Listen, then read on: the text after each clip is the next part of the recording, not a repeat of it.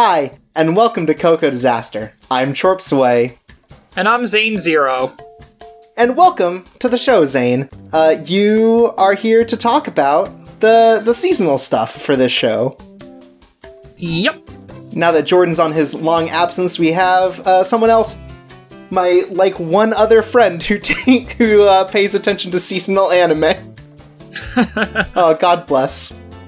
But yeah, so you know the, the the season's coming to a close about now, and it's about time to look forward to the summer shows that are going to be happening. And it's time to talk about which ones we're excited for, Heck yeah. which ones we're not, and which ones we're really not excited for. uh, we missed a season of these, but boy howdy, I'm sure we would have had words to say about Eromanga Sensei. But Oh boy. it's not time for that because before we get into that, as always, it's time for the news. What we've been missing since the beginning of the season. So I've collected just some stuff from the the industry that I thought, you know, be worth going a little bit in discussion of. Because first off, the most important one, this this story has been breaking all over the internet, and I still love it looking through these old news articles. Is the uh, the the the, the love between a penguin and the Kemono Friends penguin? Oh my god, I forgot about that. That that was so I, I forgot about it because it's it's been a while since that anybody's actually mentioned it, but I I love that. Yeah, it's been like a month and a half. Yeah, it's to support zoos. And actually, it turns out that Kemono Friends has been like revitalizing zoos in the same way that like uh Touken Ranbu helped revitalize like museums and stuff. I didn't know about that second part. Yeah, well, okay, so Touken Ranbu has gotten really people really interested in swords, and people have been doing like uh, recreations and like rebuilds of old swords. And now Kemono Friends is doing that, but for zoos. Like thousands more people at a time are going to these zoos to see the animals based off their favorite anime girls. That's incredible. Yeah, and so also, uh, one of the old penguins at one of these zoos found love with one of the cardboard cutouts of the a penguin from the show, which is great. And then um, this penguin, Grape Coon, uh, eventually got to meet the voice actress for the penguin character from Kemono Friends, and there's a really charming picture of them hanging out, and it's just, uh, I'm so glad there's a happy ending for this poor old penguin who wants to fall in love again. Bless this old otaku penguin. Look, someone's finally sticking up for the rest of us in this crazy world. But yeah, it's it's great, and I you know unfortunately the uh the the collaboration is ending later this month, and hopefully Grape will be able to to accept the fact that his anime girlfriend is going to have to leave. Oh no. Now on some more serious news. So Amazon uh, released Anime Strike uh, the last season, and it's like their paid service on Amazon Prime for their own anime stuff. Now that they're really getting into the simulcasting business. I'm I'm still irritated by that whole pay through two paywalls thing. Yeah, it's it's really frustrating that it not only requires you to pay Amazon Prime, but also that or the Amazon Prime video only service that they offered and then still Anime Strike. It's a little frustrating, but they're they're trying to like sweeten the deal a bit on it. First off, they've done a partnership with um, Comixology so that every month, at least of this year, you get a free digital manga volume through Comixology. And then um, they just started announcing that on mobile, they're going to be offering like offline downloads of anime episodes. So now, uh, as a benefit, it's like if you don't have the internet connection, you can still watch uh, the the stuff that they have on Amazon. And Amazon's got like a really good quality video player, so being able to get that video quality even without internet is really nice. Nice. And I know, I think Crunchyroll after this also announced that they're working on offsite downloads. So this is a good thing in general, even if this is like Amazon kind of forcing Crunchyroll's hands into finding something to keep them more relevant. I think it's good that they have this this thing here and that they're going to allow for episode downloads.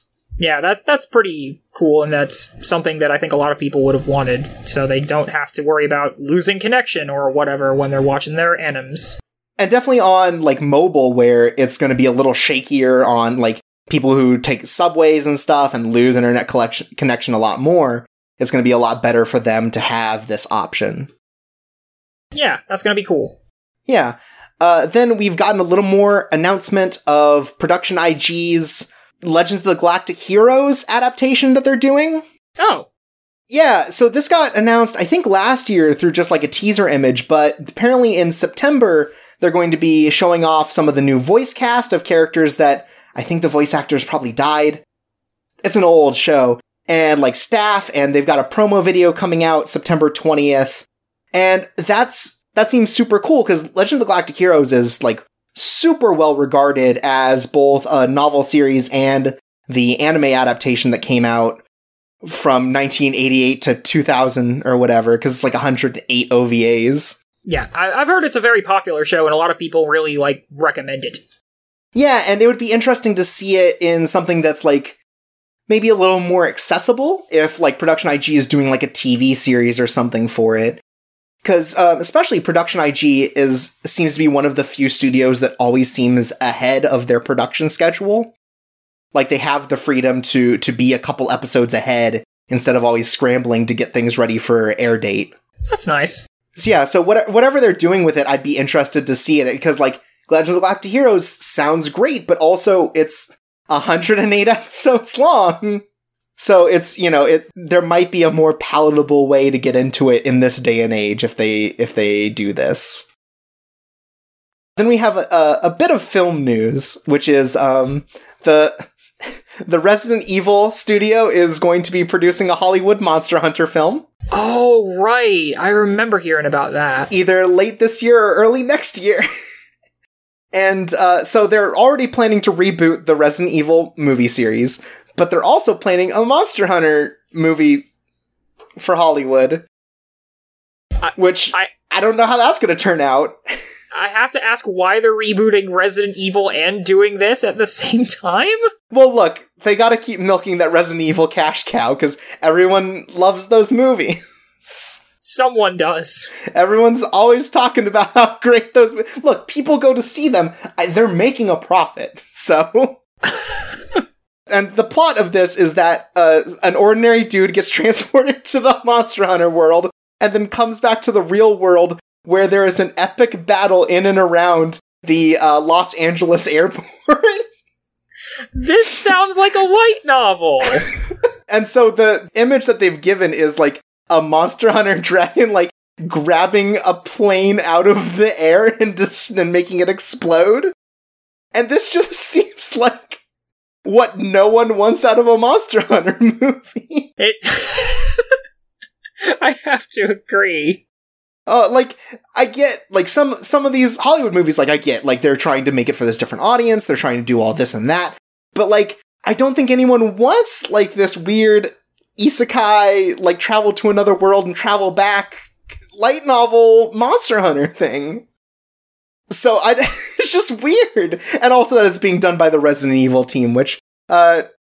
I mean, they're making money, but I don't think a lot of people really like respect those Resident Evil movies. I don't think so either. Yeah. And then there is a Japanese Hong Kong team up that are producing an English language live action Saint Seiya movie, Okay. which I guess that makes more sense. I mean, it's it's not quite Hollywood, but it's being made for the English audience, so it's kind of Hollywood. And like, I guess Saint Seiya makes sense because like there's a plot to it, you know, you could follow it. It just also seems like a weird thing where like Saint Seiya doesn't seem like it's been super relevant in general. Like it's getting new series, but it's really built up by its like South American, um, Filipino fan base who are very added, uh, or like very, um, very strong. They feel strongly about the series. Maybe that's the target audience for this movie? Maybe. I mean, I wouldn't be too surprised, but it just seems like again, like, you know, some of these picks are strange. Like they they've announced that they're doing that Beyblade live action movie, which they could probably do because you make it like a, a big, flashy, stupid kids movie. You could probably make it work. Will it have Moses parting the ocean with a Beyblade? God, I hope so. Man, just put all of that, just put all of the worst parts of the Beyblade, like, world canon in, and just really, like, go whole hog on it. That would that would be incredible. Yeah, bring in BeyWheelz. You know what? Just just go the whole hog. Just bring in everything Beyblade you can. And yeah, I don't. I just don't know. Um, we just haven't had a good American adaptation of an anime. I mean, besides like Live Die Repeat or um, And it's getting a sequel somehow. yeah, Live Die Repeat's getting a sequel, which is weird. But you know that I think that concept and the way that they reworked it worked for an American audience in the way that like these very distinctly Japanese ideas maybe don't in like a general American audience. Yeah. So I'm I'm interested to see how Saint Seiya turns out, but I don't I don't expect a lot from it. Then in uh, other movie news, Hayao Miyazaki's out of retirement again. He's doing his final movie again. please, please, retire. he he can just retire. But it seems like Studio Ghibli is just starting to like hit a stride where they don't need um, Hayao Miyazaki anymore as a director. Like they're finally starting to like put out things that are successful. That's good. But um, but then Hayao Miyazaki's like, oh, I was doing this short for them one last time, and I decided I needed more time. I need the movie. So he's he's doing another movie. He's got a three year production cycle on it, and boy howdy. Speaking of Studio Ghibli, there's also Ni no Kuni 2. yeah, Ni no Kuni 2 is happening, and they're not part of it, are they? I think Studio Ghibli actually might not be part of Ni no Kuni 2. That's weird. That was like one of the big selling points for the first game. Yeah, you'd think they'd bring it back, but I think they got the same sound guy. the the visuals and everything are the same, but I I think they're not getting any animation from Studio Ghibli done, which is weird. Yeah. That seems strange, but you know, that's you know, business happens. Yeah. And then one other thing that I have I thought was really neat is Aniplex is maybe like loosening their tie on their properties a little bit. They have released now two movies to Crunchyroll um, for streaming, which is really nice because unlike television series and stuff, you don't generally get to see movies unless you buy them. And so this is a much better way of handling it because it's a try before you buy sort of thing. You want to see the movie in really great quality, you can then go buy the disc, but there's no way to actually like try out a movie in especially with Aniplex, with Aniplex makes it like $60. Like they have highly inflated prices compared to a lot of other people when it comes to these sorts of like movies and anime Blu-rays. Yeah, that that sounds like what I've heard. Yeah, but Aniplex has these two movies based on uh, Vocaloid songs, um, the Confession Executive Committee series. And it seems like, first of all, that might be the first good, like, Vocaloid adaptation of anything because it's not some weird, like, magical sort of thing that they have to deal with. Also, it's not an I mean, there was I'm pretty sure there was like a, an anime series based on one of the songs. The- Well, okay, so there's Black Rock Shooter the OVA, and then there was Black Rock Shooter the anime series. And then there was Mikagura's School Suite, the animated series, and then there was um uh Mekakucity Actors, the animated series. And as far as I understand, all of those were like eh to bad, Ah, and these ones seem to be getting better reviews. But like it's just cool to consider in this the streaming age the ability to to be able to check out these movies before you buy them and, you know, have a chance to really understand what they're about before you get into something that maybe turns out bad. that's good. Yeah, it's it's something that I hope becomes more popular is to put up movies for streaming and stuff. Like Netflix does that with like, you know, they did it with Blame and they've done it with other things, but just I'd like to see more of that in general. And speaking of Netflix, they finally announced the first half of Little Witch Academia going up. The first half. The first half, which is happening um, June 30th, so the end of this month. They're putting up the first 13 episodes of the TV series. I'm assuming, again, that they, they cut it up because what they do, like with all, all their other series, is that they're like dubbing it and stuff and putting it out like that. Because, I mean, Netflix maybe doesn't get anime audiences, but the people that they do do business for in general are like binge watchers and stuff like that. So they've got their business model and they're sticking to it. I mean, it's also U.S. Netflix because Little Witch Academia. yeah, no, Japanese Netflix does it. Yeah, I- yeah, it's really weird. And as somebody who's been watching Little Witch Academia, it's kind of a shame that they're not doing the entire series because the first half of the show is a bit weaker than the second half. Yeah, and also like there's not a real good s- splitting point. Like it's it's a weird series to do that to and it's unfortunate but like, you know, Netflix has got its own thing and they're I think one thing that I do appreciate of Netflix is that they're trying their most to make this sort of stuff accessible by having all these dubs and stuff, which is appreciated. Yeah, I, I hope the dub winds up being good because that can that can definitely make the uh, a show better to watch as if it's acted well. Yeah, because then you have uh, watching it a second time becomes more uh, enticing because you get this different acting, you get a different perspective on it, and hopefully it's good. Yeah, I think I know where they're splitting it. It's right before like the main villain is introduced, so that's a decent place to split it. Yeah, okay, that makes sense. Now that they're finally getting to the whole like actual big plot part of the show. But yeah, I, I hope that's cool because I hear that the dub for the the movies and OVA were pretty good, and hopefully they can continue that through the uh, through the anime series. Yeah, that would be cool. And then, in a really weird turn, Little Witch Academia also happens to be the subject of maybe one of the first, like, anime tie in video games of this generation. Well, ones that aren't Dragon Ball Z. right, like ones that aren't Dragon Ball Z and also aren't just, like, on the 3DS. Like, the Little Witch Academia is getting a fully fledged PlayStation 4 video game this year. Yeah, that's that's surprising. Yeah, and it's like it seems like it's part exploration and part like uh 3D brawler kind of. Yeah, that's what I remember seeing from the uh the screenshots of it. Yeah, and it, it that seems neat. Like if that comes over to the West, that would be really cool. Because I, anime tie-in is a genre of video games that has been dying out uh, as like video games get more expensive to make.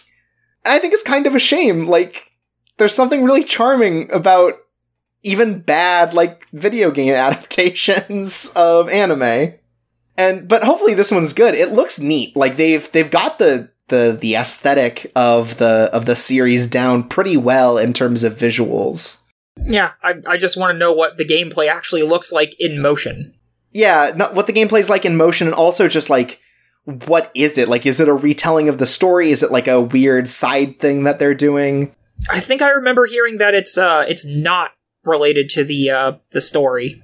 That would make sense. I mean, you don't want to tie yourself down like that and I don't know, it does seem cool. I'm I'm interested to see how that turns out, but it was just weird hearing like Little Witch Academia of all things is the first thing to get like a console adaptation that isn't like Dragon Ball Z. Or a Muso game. Yeah, because like I would, I would have expected like maybe My Hero Academia to get like the Naruto Shippuden Ultimate Ninja Storm treatment by this point and made like a 3D fighting game out of it. That would be pretty good. Yeah, like it, that seems like well put for it, and like the JoJo ones came out, but those are, eh. Yeah, eh, is pretty much what I've heard of. Like, it's a great game for JoJo fans, but it's not a great game. It, yeah, it's not a great game, but it's full of fan service and also like really bad localizations like Flaccid Pancake and uh, D4C and all those great names that you've heard before. Worst company. Flaccid Pancake is incredible. You take that back. It- look, if you have to, if you have to censor Limp Bizkit, you might as well go for just the most absurd one you can. And Flaccid Pancake works it out. Uh, and then it's just some general other announcement stuff. Uh, the Record of Lodoss creator is putting together a new TV series called Record of Grancrest War, which is based on another light novel series that he's worked on. Uh, that's coming out early 2018. And like, Record of Lodoss War was its own kind of weird, cool thing of like a D&D campaign turned into an anime that worked. Uh, unlike uh, Chaos Dragon, the other one like that. the very wordy one. Yes, oh boy. But um like the idea of this guy getting another TV series if it's going to be another like sort of like high fantasy action thing seems kind of cool because even as good as Lodoss War might be, it's it's dated. You know, it's it's been a while since it came out. So something that has a bit more kind of like um I guess a little more like modern talent behind it could make it look really good. Yeah. Yeah, and like, you know, fantasy is uh, an overstuffed genre to be fair, but like done well, it's still a a good thing. Like fantasy is still fun and it's got a lot of cool adventure stuff that you can put into it. So I'm interested to see how this turns out. Yeah, there can definitely be some good fantasy. Like even even just recently, there was a Grimoire of Zero, which was fantasy done well. Yeah, like and you know, there's also been fantasy done bad, but like that's just because it's a it's a genre that's not as hard to write because you just get to make up stuff. Maybe the reason why there's so much bad of it is because so much of it recently has been the oh I'm in another world now stuff. Yeah, it's a lot of oh here I am falling into another world, and like that all just ends up falling into the same tropes, except for maybe like um, uh, what's that uh, Grimoire and Ash or that that one from last year, like the one where it actually is a bunch of people who have no idea how to fight, and they like they have an episode where they just try to kill one goblin, and they all have like incredible trouble. Ah, that sounds great. And then um, other stuff coming out 2018. They fi- uh, uh, KyoAni finally announced uh, when their TV anime for uh, Violet Evergarden is coming out, which was like one of the first light novels that they published under the KyoAni name, and like they made all these commercials and stuff for it, and they just never announced that they were doing an anime for it, even though that's clearly what they were going to do. Because KyoAni's just gotten to the point where they publish light novels and then make anime adaptations out of them. That's that's their life. And you know what? All the better for them because they've made it so they only do anime that they want to do. I just hope it's not as uh, bad as Phantom World. Yeah, like it seems a lot less I mean it seems a lot more serious. It's it seems to be kind of more based around following the adventures of like a like a servant robot and sort of the experiences they have with different families, which might be interesting. It seems like there's a weird amount of action to it as well. Like, I'm not sure exactly where it falls genre wise, but like, KyoAni makes really good looking things. KyoAni makes really good action scenes when they feel like it. Yeah, like, it just feels like KyoAni hasn't had like a a real breakout hit in a while. Like, people liked Sound Euphonium, but Sound Euphonium, like, as far as I understand, didn't sell great and wasn't like, you know, uh, like a sensation. Like, the fans were really big about it, but it wasn't like selling incredibly. And Phantom World sold poorly. I mean, they also did Maid Dragon recently. Yeah, and I don't know how the sales on that are looking, but like they did, they did do, uh, they did do uh, Miss Kobayashi, which seemed popular, but you know, I don't know. I I'd like to I'd like them to get back to something I want to watch them. That's fair. It's really what it comes down to. No, it's just it's just one of those things where like this this seems like a tone that maybe they haven't gone for in a while. Yeah. Is something a little more like introspective and like action oriented and that might be cool. Yeah. Then other stuff coming out um Production IG is working on a vertical anime app for smartphones. Hmm. So instead of hol- instead of holding it landscape, you hold it portrait and they're writing a bunch of anime specifically for that format. like, so it's going to be 9 by 16 Ah, the long anime. So it's it's weird because it it reminds me a lot of what people complain about like um Korean Chinese webcomics is that they are all built for smartphone. So they're all very long in the pages. Oh yeah, they're basically just one giant thing that you scroll down. Yeah, so I don't know how this is going to turn out, but it's it's an interesting idea. Um, is what I'm coming out of it with, and like, I, I this is definitely something for Japan because you know this is Japan is it, it has a different smartphone culture surrounding it, Yeah. and specifically it seems to be aiming for people who like don't have a television so that they can watch anime on the go like this, um, which is interesting. I'm interested to see what the opinion ends up being on it and if they can keep up sort of the like continuing to have shows pop up for this app. I'm just curious what the shows are and how they're gonna like take advantage of it. Yeah, like I, I know, like there are a couple already announced, and there are things like based on mascots or four panel mangas, or there's one that's like uh, African animals but in business suits. Like, it seems so far that it's a lot of shorts, and I wonder if this blows up, if this becomes like a more popular thing that they start building shows and hiring studios for. Hmm. It'll be interesting if it turns out. Yeah, and then um, Sunrise is helping to co-produce uh, a live-action Cowboy Bebop English TV series, which can't possibly that can't possibly be good. What could possibly go wrong? I I've been thinking about it a lot, and like it's the the the writer for the Thor movie is on it, so I'm not sure, and it seems to be like a pretty small um a pretty small studio working on it, so I'm not sure how that's going to turn out at this point. It's it's it's going to be weird, and I'm not. Keanu Reeves really wanted to be Spike in a Cowboy Bebop movie adaptation. Unfortunately, they're probably not going to be able to get him, but you know we Yeah. can dream. That would be great. Keanu Reeves, I think, has been vying for this for years now. is to be in a live action film with us because I think at some point they were planning on it and it just fell through for one reason or another. But for some reason, the Akira movie's still being worked on and not that. So, but you know, uh, man, have they done? I don't think there's been another like live action TV series uh, of anime done for American audiences. Well, there's the Death Note one coming. That's a movie. Is it? Yeah, the Death Note one's a movie on Netflix. Oh. Yeah, it's not like a mini series. And that also looks bad. Yeah, it does. And so I just don't know. Cowboy Bebop might be interesting, but it, it I think it's more likely to be bad. Yeah, that, that's for sure. Yeah.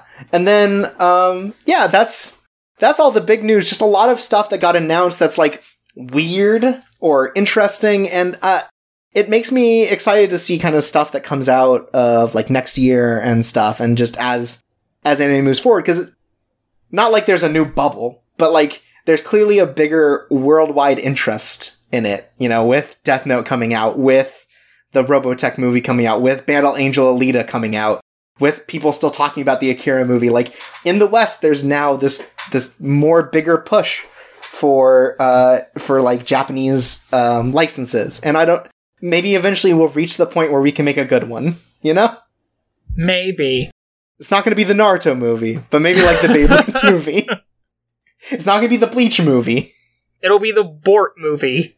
Oh, thank God they're going to make a Boruto movie after the 17 movie series that finally gets the Naruto story done. And with that news out of the way, I think it's time for us to talk about the shows we're going to be watching next season. Woo! Uh, we're following the usual format, so we'll start with what shows we're continuing on to this season, and then we'll slowly go down the list of things we're interested in until we finally reach the shows that uh, we can't possibly imagine being good. Yeah. And to start this off, we actually have quite a few shows continuing on to next season, which was kind of surprised. I I'm so used to thinking of shows like, oh, they're only 12 episodes, that is weird seeing like five listed here as like, oh, we're going to continue on with this. Yeah. Yeah, there's and uh, first one up is probably the most uh, prominent of the the longer running series from this season, which is My Hero Academia's second season Woo! which has been going really well. Um, like the first season was good, but everyone kind of talked about how it wasn't maybe the best pacing. Yeah, they uh if I remember correctly, the the first season of the anime was in production from like fairly early on in the manga, so that's kind of why it was paced so slowly. Yeah, and it doesn't seem like if they had put more in, they would have had a good cutting off point because of how big this new season is with like the sports festival and everything. Yeah, which just wrapped up today. So it's it's like really it, it's just kind of an unfortunate thing where like it starts out slow because we couldn't possibly in 13 episodes cover anything more than that. Yeah, I'm I'm glad they were able to get that second season so they get to get to all of this more faster paced stuff. Yeah, like the sports es- festival has been like really cool. There's been a lot of a lot of neat action to it and a lot of good character building. And I I don't know what's going to happen in the the second half of the series, but like I don't know, it's it, it feels like it's been paying off in a lot of ways with these characters and their motivations and kind of building on these powers in in a way that's going to be cool for whatever the next like villain fight is going to be. Which we, I believe, we got a preview of in the last episode. Yeah, the hero killer. The hero killer Stain, who looks like he came straight out of the 90s.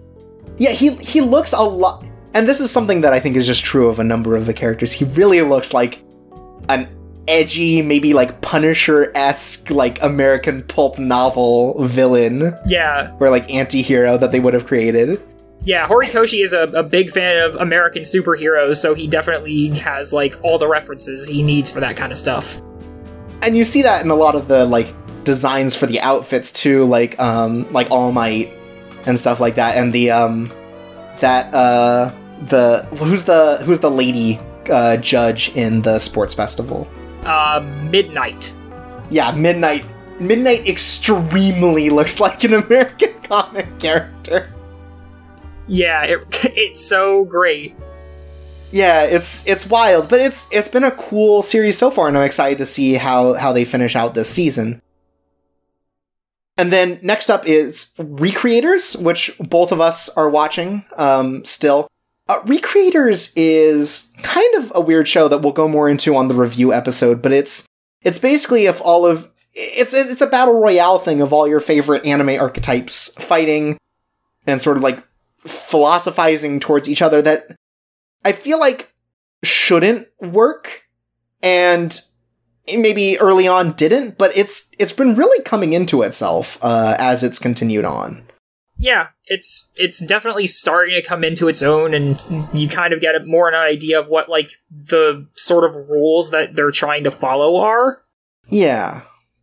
And like as the characters are being introduced, I think that helps a lot because like early on it's a bunch of it's predominantly um people on two opposing sides who have very similar goals but very different interests in how they go about that. And they've started adding in a chaotic character who's basically just there to to ruin everyone's life and I think that is a really good benefit of like having someone who has no allegiance and really just wants to see the world burn because that helps push forward these conflicts and these ideals as they go into them.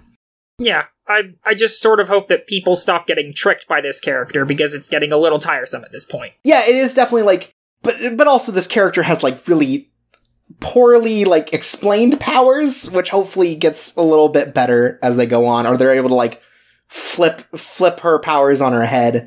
Like I want to see something happen with her that isn't just her winning at this point. But like Recreators I think has found its pace and has is starting to do something really cool with it. Yeah, I, I hope it turns itself around and becomes a better show in the second core.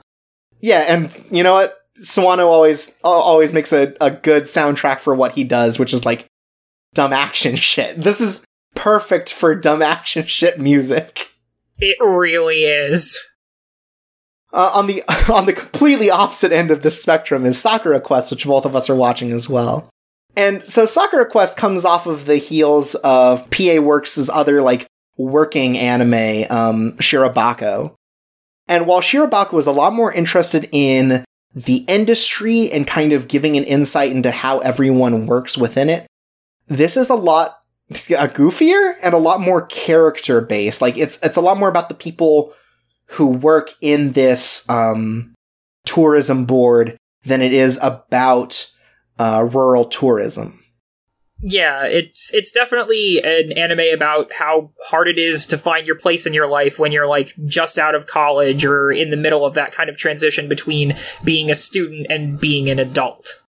Yeah, and I mean it does have plenty of stuff about kind of the the things that people do to try to uh, stimulate tourism to rural areas, like kind of like you know they they do like these dating tours and they do these other like kind of cooking events to try to give an identity to this place but it is still very much about these characters and they're all interesting because they all have different views on belonging and you know work and their place in life and they they don't like conflict but occasionally like they have ideals that don't gel with each other and so they have to talk it out Yeah, and those are some some of the really good parts of the show is seeing this inner character conflict.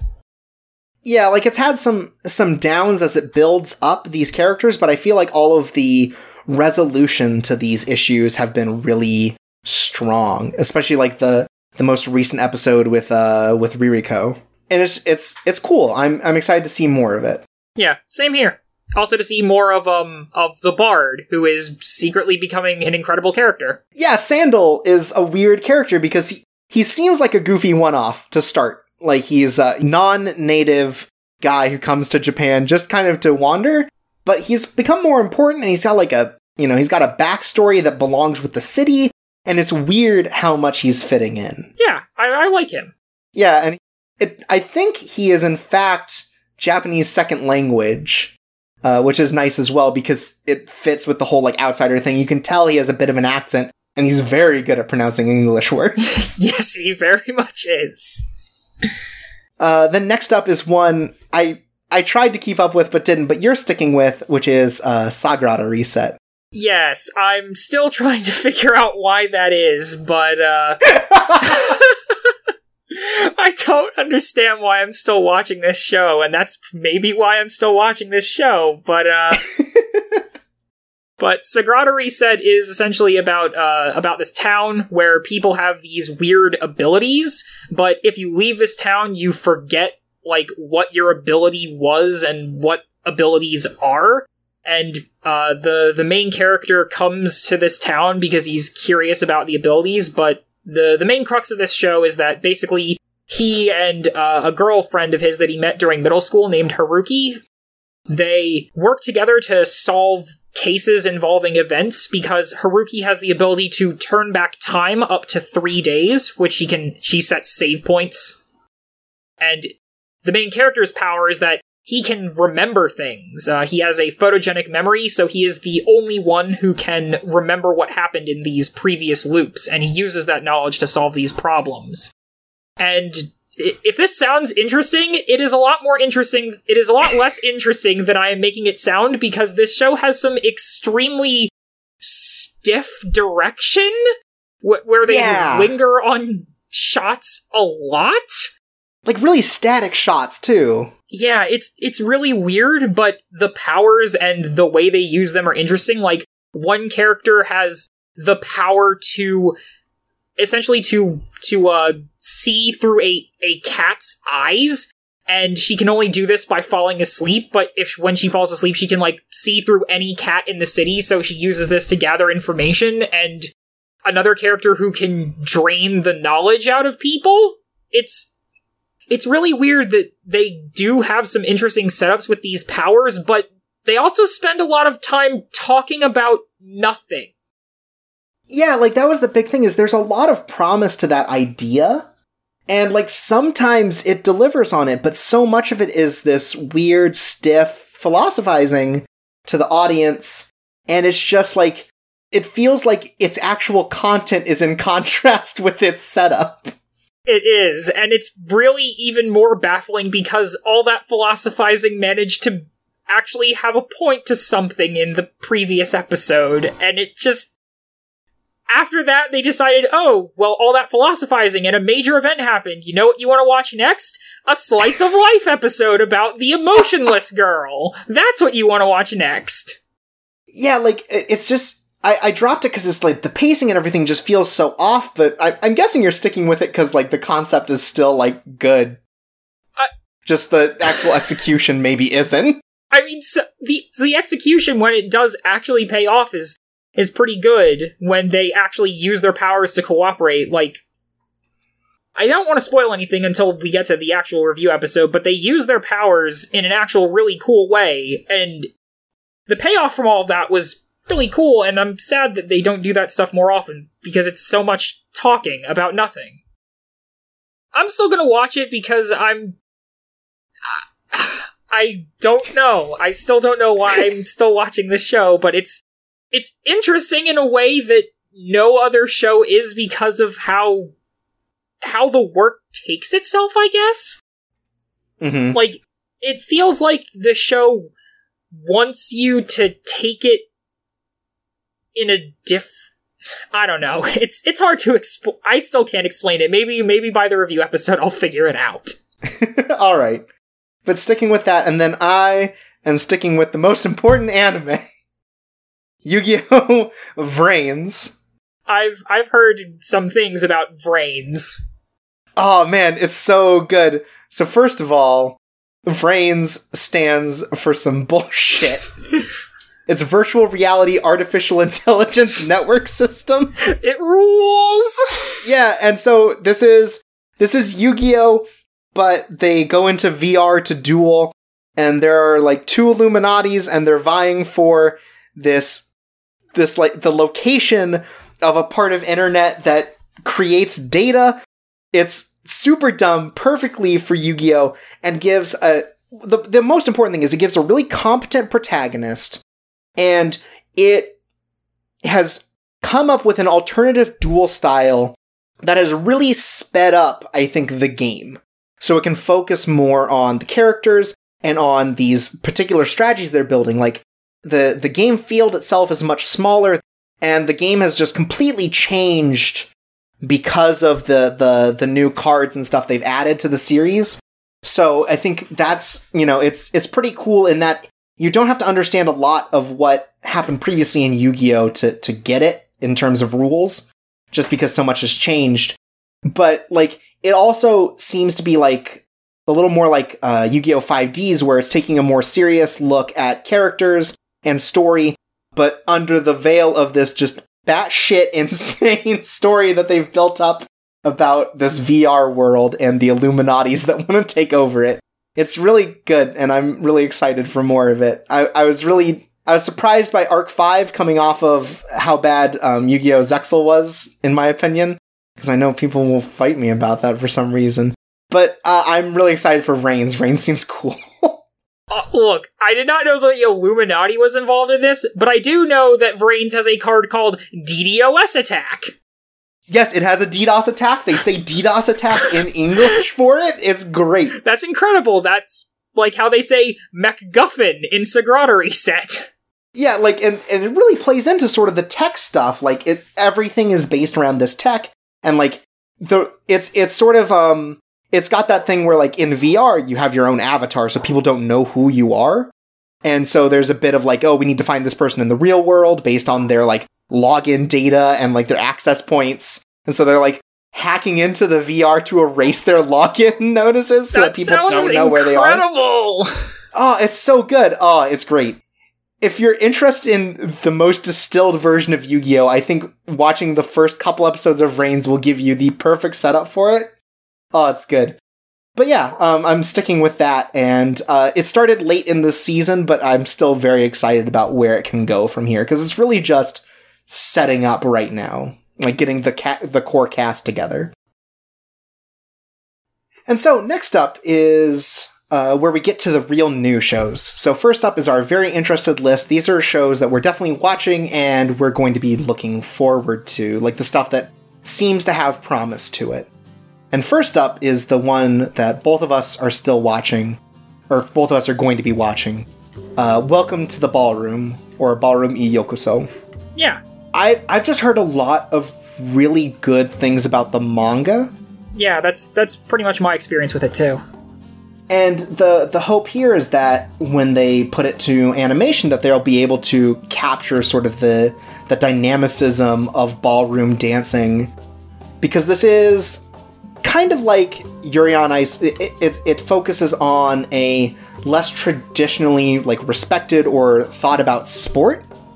So they have a lot of opportunity here to to build something really neat that puts interest on uh, this sort of niche sport. Yeah, from what I from what I've saw from the preview, uh, it seems like it's going to have a lot of really dynamic animation to it. Yeah, and it's definitely got that sort of like. It, this is done by Production IG, and it's got that very like Haikyuu style, exaggerated body stuff that is brought over from the manga, but definitely like that sort of exaggeration, very large sort of um, bodies helps to even make that more dynamic. Is the ability to just kind of put more emphasis on these huge motions.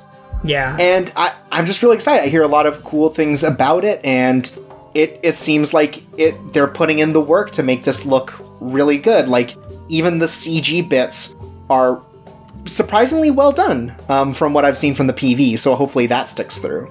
Yeah, I'm, I'm just excited to see how it just does the the style, and also it seems like the soundtrack is going to be really really good. Yeah, they've got Unison Square Garden on OP, which is nice after they did such a great ED for um, Blood Blockade Battlefront. Oh yeah. That's a that, that like that was a real banger, and I'm hoping that they keep up with that and that the actual soundtrack is just as good. Uh, we then have um, one that I'm watching, um, Kakegurui, which is based on a gambling manga, and this is being done at Studio Mappa.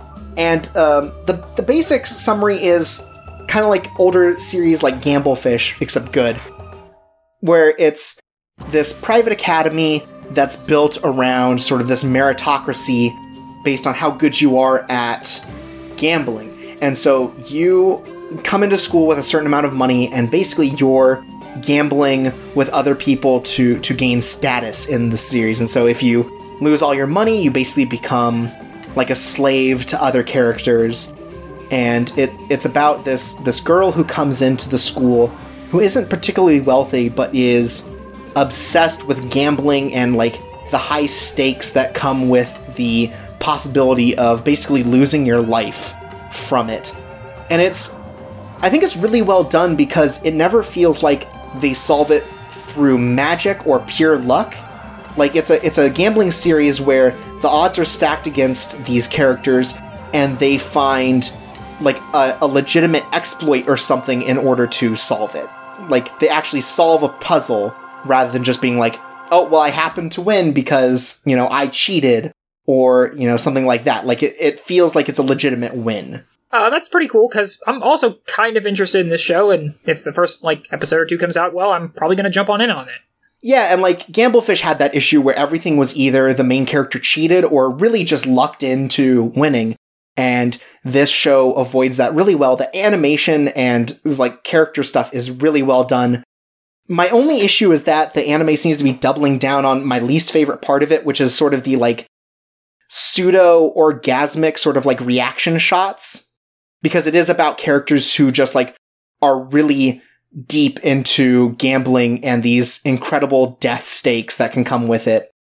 And so that's unfortunate, but the actual content of the series is what I'm excited about. And it, it'll be really cool to have another like good gambling anime to come out of it. And also the soundtrack is by m- maybe my favorite named band, which is the, um, the Techno Boys Pulcraft Green Fund who have done work on uh, soundtracks I like, like um, like Witchcraft Works and stuff, and they're pretty cool. That is a pretty incredible band name. I I love band names in Japan because they're like when they're just like random English words because they put them together in such the best ways. That just makes me think of Ogre You Asshole. or Ogre Your Asshole from uh they were one of the bands that did one of the soundtracks for some of the soundtrack for uh, Space Dandy. Oh, awesome. That's great But yeah, the way I, I I didn't understand what you meant by uh gross reaction faces when you described it to me before, but uh, but that just makes you think, oh, it's like Food Wars, like kind of like Food Wars, or maybe a little like I guess Prison School e in the way that it's done. Like it is definitely like sort of supposed to be sort of like off-putting and like disturbing, which it is. But it's just the one part that like kind of irks me about the series is because otherwise it's like a really grounded sort of thing, just full of like these crazy characters who are just very into different forms of like gambling their life away. That's cool. Yeah, uh, with 12 episodes, they'll probably reach the end of the introduction, as it were. Like, you'll meet all of the, the main players right before there's like sort of a tournament arc which seems like a good stopping point and there's there's a lot of really good gambles in there so i'm excited to see how they turn out animated. Cool. This next one up here is one where uh, the the series is way too large for me to ever think of getting in. But you're watching, which is uh, Fate Apocrypha. Yes. Well, you say this is actually a one of the more accessible parts of it because it has nothing to do with anything else.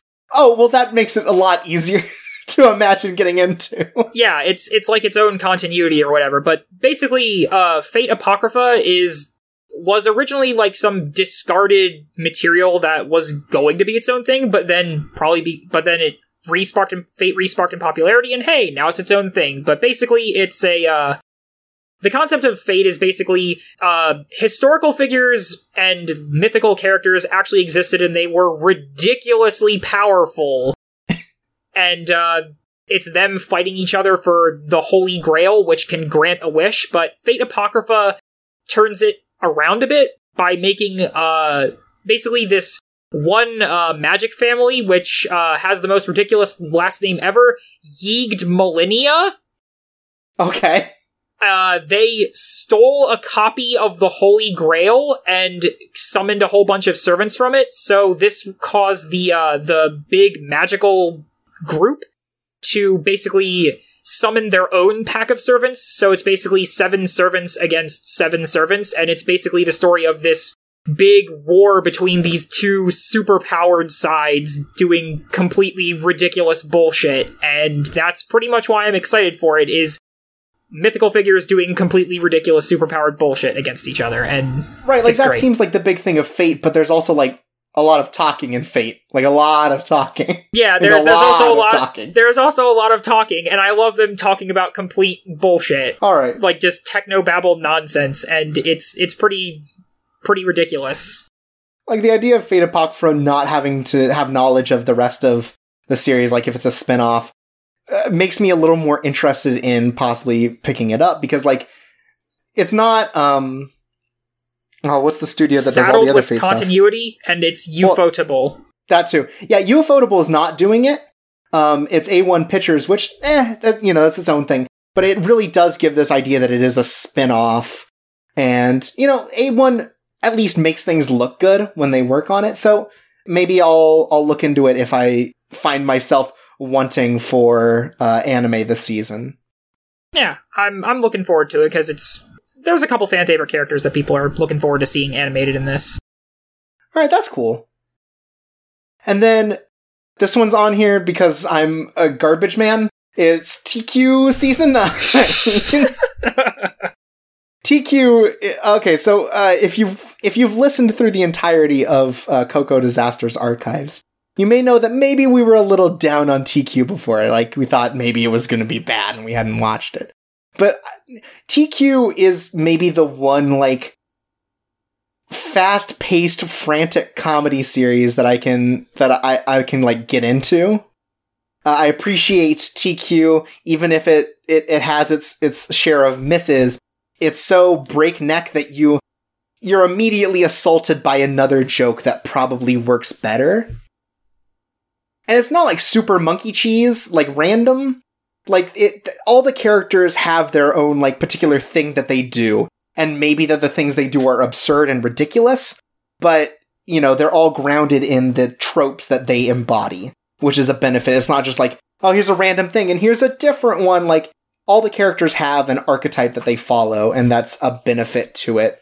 And like Teekyu's two minutes of my life every week, that's plenty to give for, you know, this on and off frantic comedy series. that reminds me that uh, we didn't mention something back in the news section oh, what's that?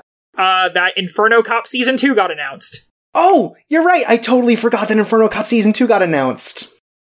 Oh man, Trigger's bringing it back. Yep, anime of the century back again. Which is weird because, like, I- I feel like.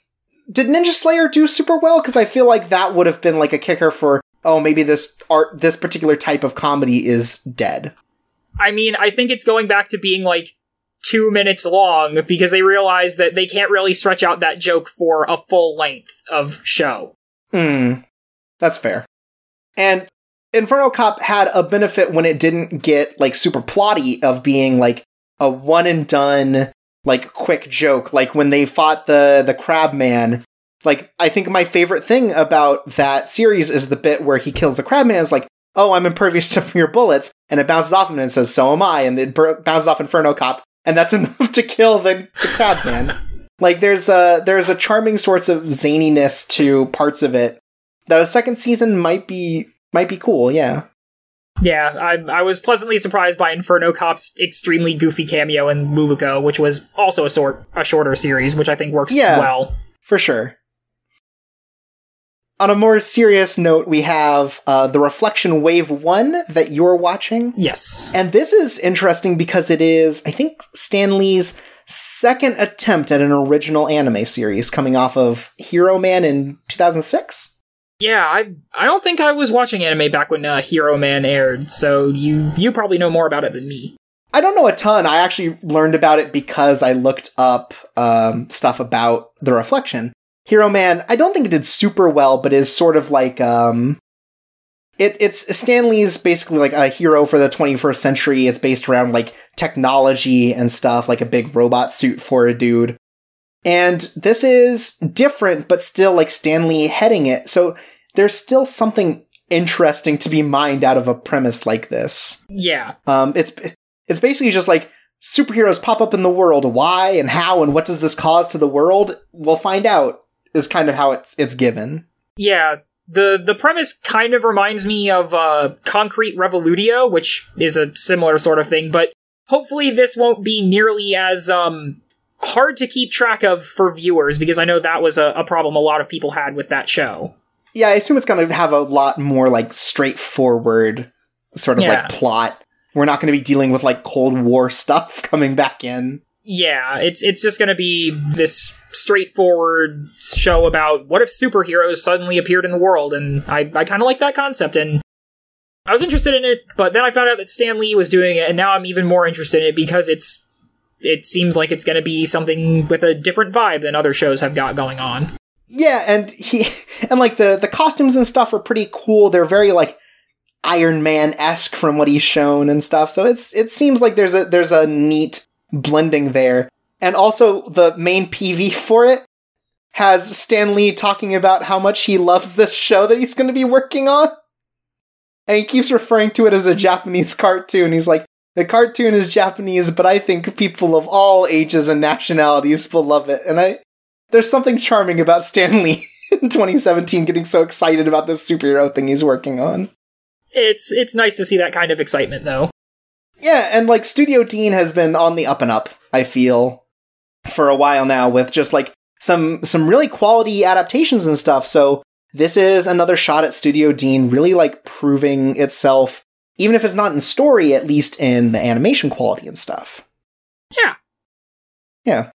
And then the last one on here is okay, so for the last couple seasons, I've been watching this show that I don't know if I could explain the draw of it. It's it is extremely for children uh, called Forest Fairy Five, and it's it's about a group of five girls who are based on m- mushrooms who just like hang out and do stuff. And it's like sometimes kid based where they're like trying to teach something about the world. Like they'll interview people from the real world and they're actually live action footage they're like oh here are the jobs that people do. And then sometimes there are episodes where like i accidentally used his magic spell to turn into curry. Like it is it is definitely like wacky goofy in a kid way. And i don't know why i keep watching it but i do because i'm like fascinated by the existence of this thing that's like that that's sort of like maybe Dora the Explorer age sort of cartoon doesn't come over much. And I there's something fascinating about it because the newest season is like it, it's basically like a fractured fairy tales thing where they're taking these these Japanese folklore and stuff and just kind of like mashing them together and trying to make a comprehensive story out of like oh, you know, this this character from mythology meets this other one and they they sort of do one of the missions for one of the characters. It's just one of those things where I I can't look away and it's so like short and inoffensive that I, I keep watching it. And there's a new season of it, so I guess I'm just gonna stick with that for a while. I I could not possibly explain why you should watch it, but I'm watching it. I can't believe you have a show that's like Sagrada Reset for me. Look, sometimes we just watch things and we don't know why. I I agree with that. I can't possibly say that it's ironic because it's not ironic. like ironic liking a thing or ironically watching a thing still gives it numbers. I'm just like I just want to understand um kind of like what the angle that they're going for is because like each season has been something radically different. So I don't know. But that's that's the end of the very interested list. And boy howdy, there's some. I mean, there's some cool stuff. And even in the sort of interested, there are things that just like don't pop up quite as often that are that are going to be interesting. Um, in the sort of interest list, we start out. Um, I, uh, so, uh, gamers. Gamers. Gamers. Gamers is a light novel series about a video games club in high school. it, it just seems like uh, they say it like a chaotic romantic comedy, and it's like five characters, three girls, two boys, and I guess they just like game out or whatever. And it's about like people who don't want to be seen as gamers because they're popular or whatever, and people who are full on into the lifestyle. And like, you could do something with that premise. And I'm also curious if it's the sort of show where they're going to be licensing real video games for it. Like uh, Nanana's Buried Treasure or uh, High Score Girl, where they're like getting the licenses and they're going to show real game footage, or if they're going to have to make up video games for them to play. And both of those make me really happy as an idea. I don't know which option would be more amazing to to see them just, Just like straight up see like Tekken footage in this anime. I've already seen Tekken footage in the, in something else. Uh, but it's it's good. Like uh, gamers could be just like really trite, but I'm hoping it's like just a little above average enough to be like worth watching. And it's hard to tell because the studio Pine Jam er, before this hasn't really worked on much anything of note. So I'm not sure now, but there's you know there's an opportunity there for at least something a little bit above the cut, and I'm, that's what I'm here for. All right. Um, next up as well, uh, so, uh, Zane is maybe smarter than me and doesn't try to watch a whole bunch of stuff at the start and just wait for other people to talk about it. But that's not me. That I can't live that life. So the next up is Tsuredure Children, which really just by the PV looks like a really cute. It's they're they're 15 minute episodes, and I think they're all just going to focus on a different like set of or there's like four couples in it, and it's just going to focus on each of them for per episode. And it just seems like this kind of um, cute slice of life sort of romance thing. And I, i'm really into that because there was one um, last year that was like two minute shorts based on like this picture book that someone had put out of just like domestic situations between couples and it was good but like short and didn't really get to flesh out these characters so i'm interested in seeing how something like 15 minutes could change the way these like very small intimate moments work for these characters. And also the gimmick is that basically what if the boy was the tsundere, which is just enough of like a, a twist on the formula to be like, yeah, yeah, give it to me. Oi. Look, they got they've got one gimmick and it's what if the boy was the tsundere? I can't believe that's the gimmick. Well, uh, for at least one of the couples, I don't know about the rest of them, but the one that they showed in the PV, like that's his one gimmick. The name seems awfully like Tsundere, though. Yeah, that's the Tsuredure. Is like it's it's a portmanteau, but then next up is one where I feel like this premise fits in this really specific spot in like the early 2000s or, or late 90s, where like I feel like a lot of those like live action like Nickelodeon shows for like teens we're talking about, which is um like quiz championships. Like that thing where you take a team of three and you're basically just answering trivia between high schools. So the show is called uh, 703X Fastest Finger First, and it's literally just about uh, a high school club that joins like competitive quiz, like competitive quiz championships. And that is enough of a different, again, like sports like premise to be something that could be really interesting to play into what goes into practicing for this sort of thing and the, the sort of reflexes and stuff that goes into being good at this particular type of format, which seems I don't know, it seems cool. I'm I'm interested to see if this is good or not because it's based on a manga and I've never heard anything about it, but that's not too surprising in the West. So I, I'm interested to see what they do with something that's maybe a little closer to like gambling but for kids. You know, that that sort of um you know, split second sort of reaction and stuff. I'm also sort of interested in this show, and I, I think like the only thing I hope for, other than it being like extremely hot blooded quiz stuff, is that they use this opportunity to teach some really interesting facts that people would like not know about otherwise. Because I feel like that's a big part of quiz shows. Yeah, like it, it, it very much takes that sort of like um like that Jeopardy sort of vibe where you're gonna learn something, and like it's just gonna be like kind of weird esoteric knowledge, and you could do something really interesting with that. There's also this next one that's weird, but I kind of have high hopes for it because it gives off vibes of of other shows. It's um is the Vatican Miracle Examiner which is a story of a, a scientist and like a, a cryptanalysis expert who work under the Pope to travel the world and investigating the authenticity of like claims of miracles.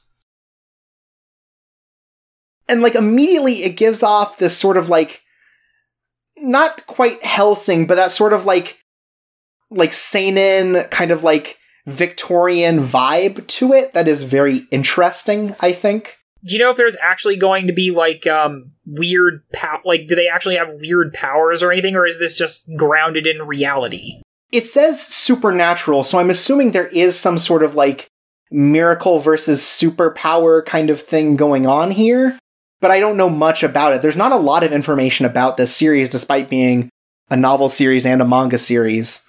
Um, but I don't know. It seems that seems like it has a lot of potential to be very cool too, because it it puts it in a place and time that is interesting and not really explored, especially in Japanese culture. Is like this is taking a very or seems to be taking a very like Catholic view of stuff, whereas a lot of um, Western religion is used mostly for like symbolism stuff in in Japanese culture.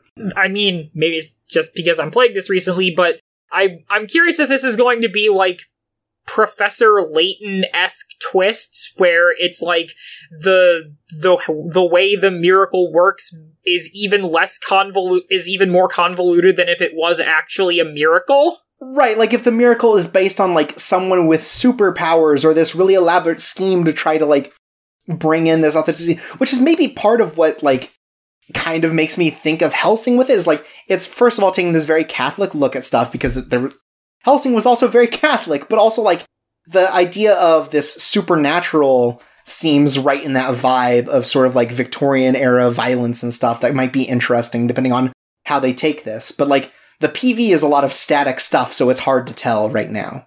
Yeah. I'm I'm really curious about it though. Me too. Like it sounds like a cool premise. And then the next two on here are sort of interested, but neither of us are watching it, but maybe something we're going to keep our eye out on. And the first one here is Chronos Ruler. Yeah. Uh, mind if I explain?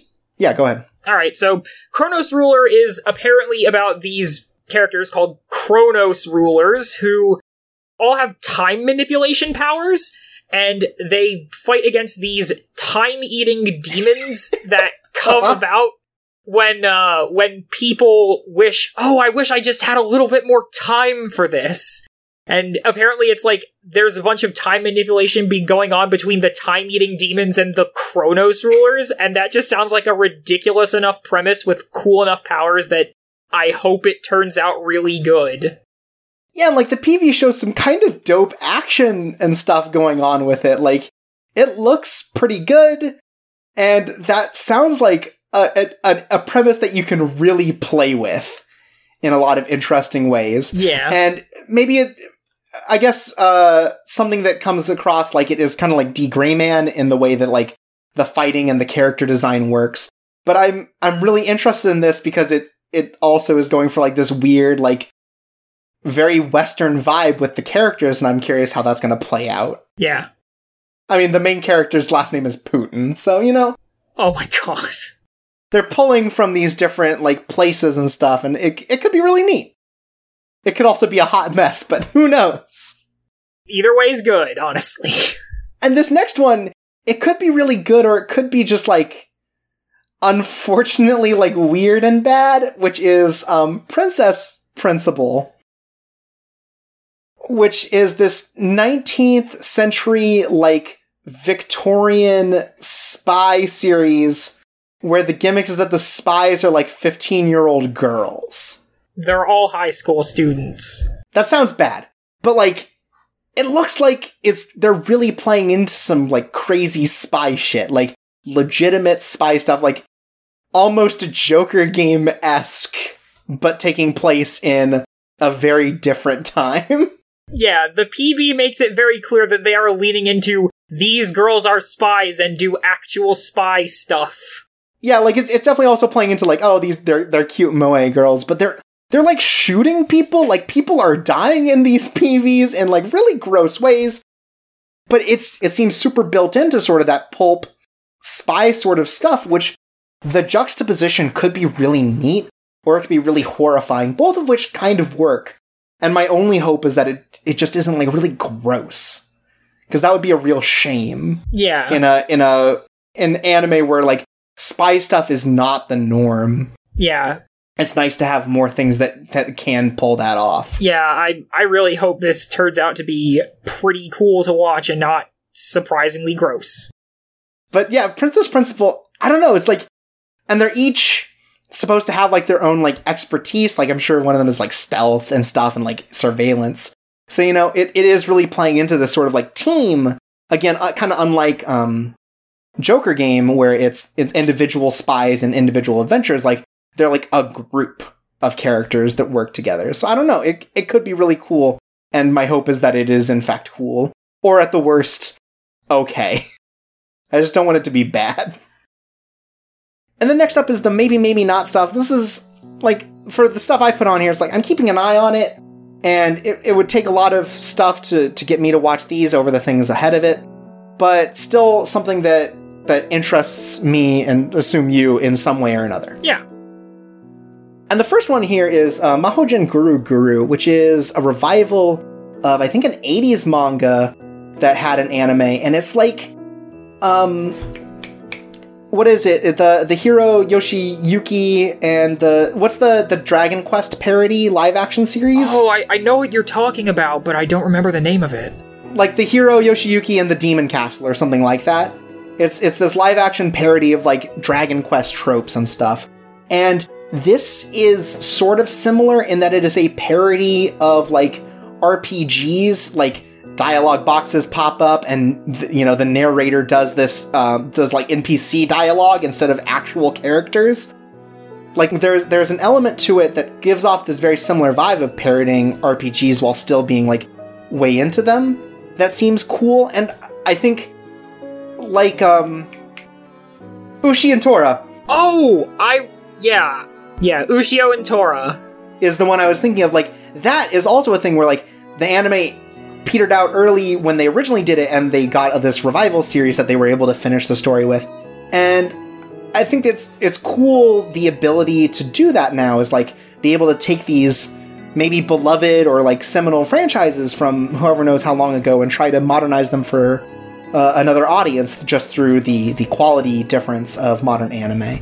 So uh, Guru Guru might be something interesting to check out. Uh, i just don't know if it's going to go the the way of like you know, like a some 50 episode huge thing like a Twin Star Exorcist or something more smaller. But like, I don't know, it it's cute.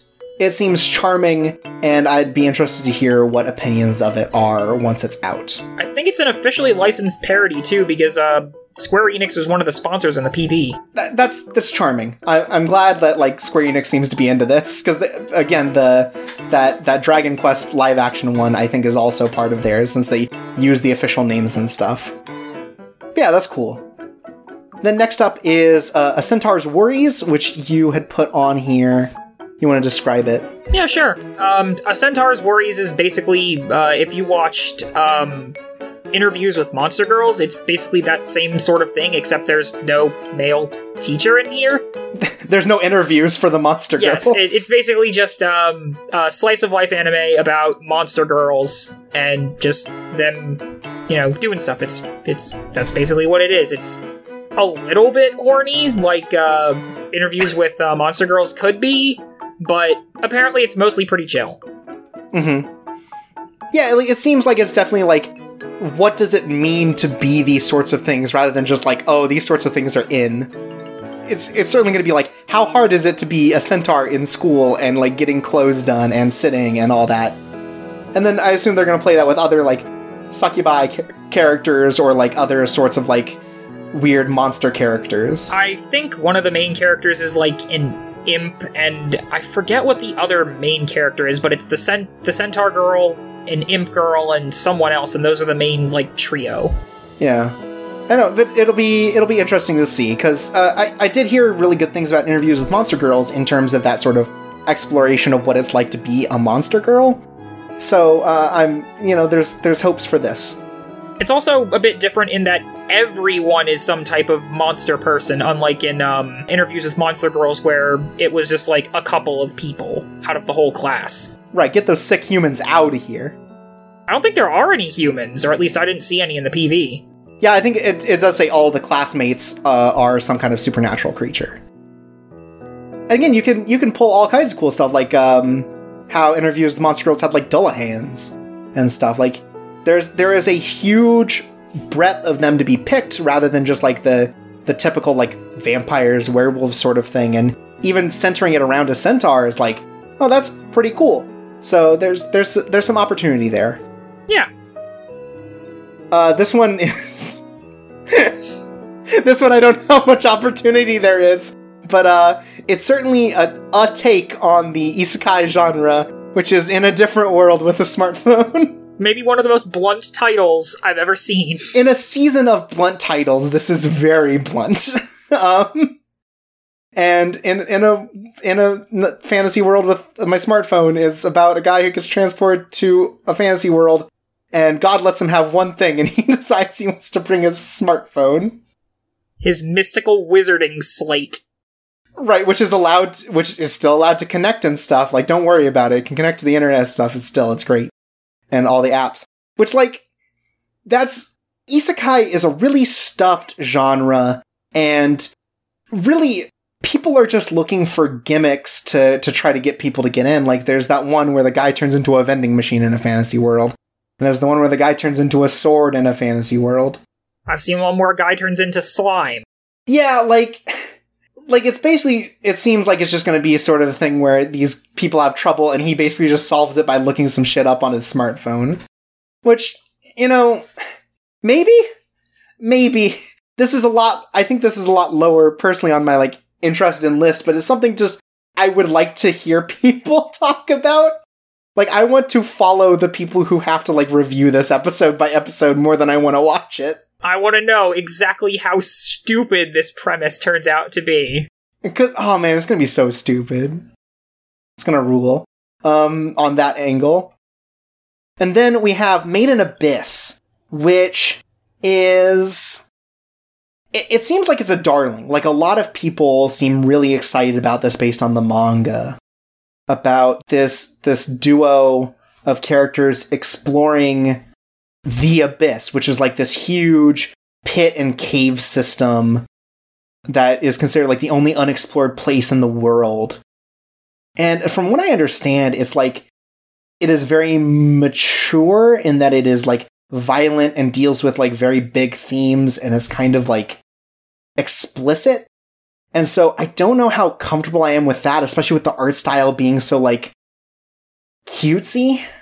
Yeah, I is that going to be like a juxtaposition sort of thing? All these awful things happening to these charming looking characters?